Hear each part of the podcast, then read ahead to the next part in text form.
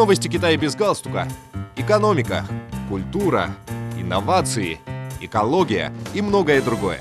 Обо всем этом без политики. Приветствую вас, уважаемые слушатели. Вашему вниманию новости Китая без галстука.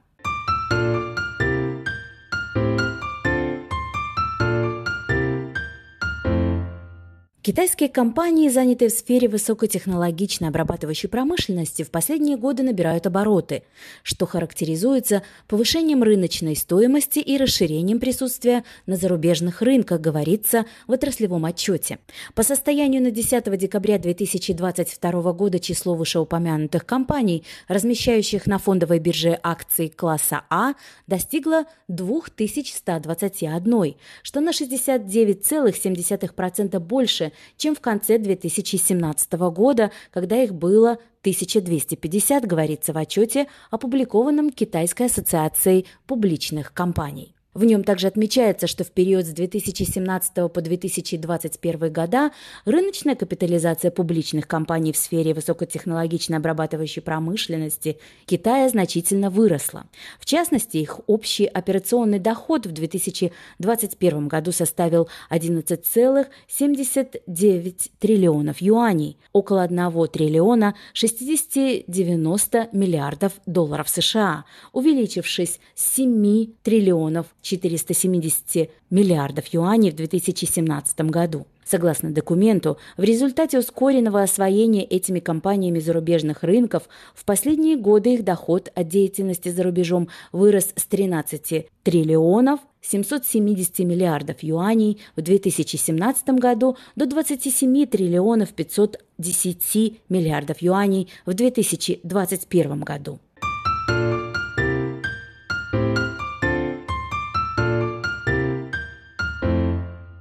Китайские исследователи разработали систему адресной доставки лекарств для оказания первой помощи с использованием беспилотных летательных аппаратов, говорится в статье, недавно опубликованной в научном журнале Advanced Materials.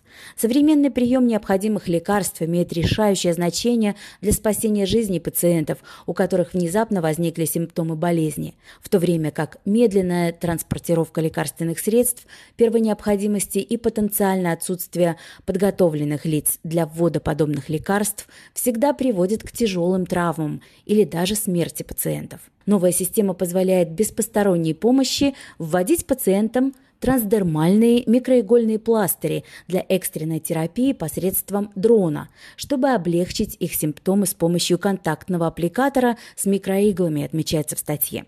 Исследователи из Джидянского университета продемонстрировали возможность реализации и безопасность новой системы на модели свиньи с гипогликемией путем автоматической доставки глюкогона.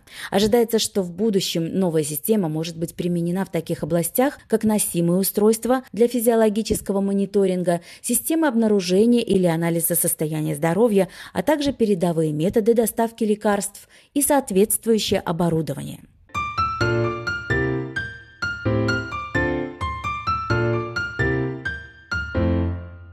Крупнейшая в Китае нефтехимическая корпорация Синопек сегодня объявила о том, что ей удалось добиться рекордной глубины в разведочном сверхглубоком бурении нефтяных и газовых скважин. По данным Синопек, глубина разведочной скважины для оценки риска, пробуренной в Сычуанской впадине, составила 8866 метров. Бурение данной скважины стало новым шагом вперед в реализации проекта Синопек по сверхглубокому бурению «Глубокая земля». На сегодняшний день в проекте участвуют три базы по добыче энергоресурсов, расположенные в разных частях Китая.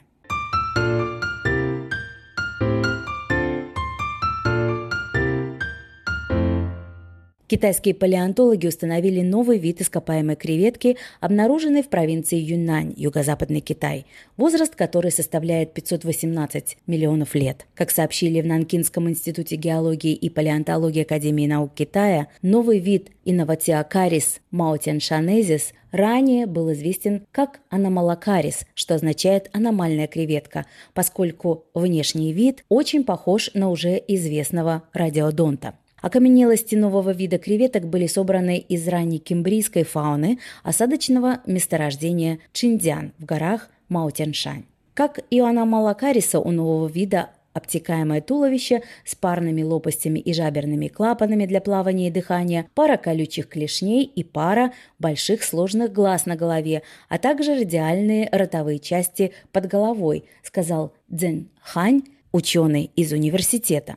Однако Инноватиакарис маутеншанезис имеет пару особенно удлиненных хвостовых вилок, а морфологические детали его передних когтей отчетливо отличаются от таковых у аномалокарис, сказал Дзенхань. Исследование было опубликовано в британском журнале Journal of the Geological Society в декабре 2022 года.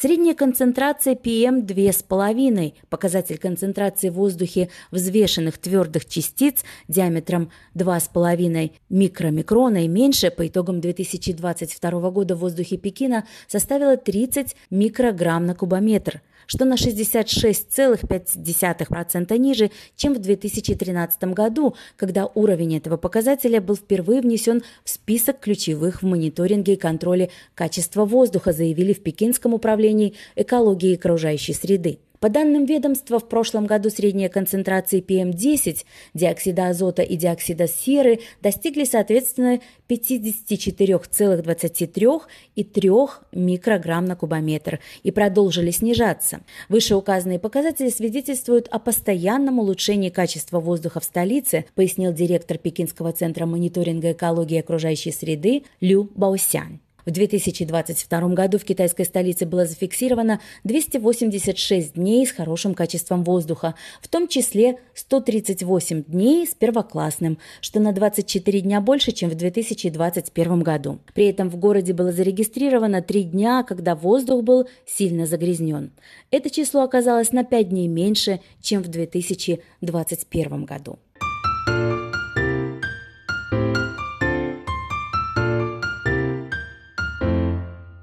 Дорогие друзья, вы прослушали новости Китая без галстука. До новой встречи!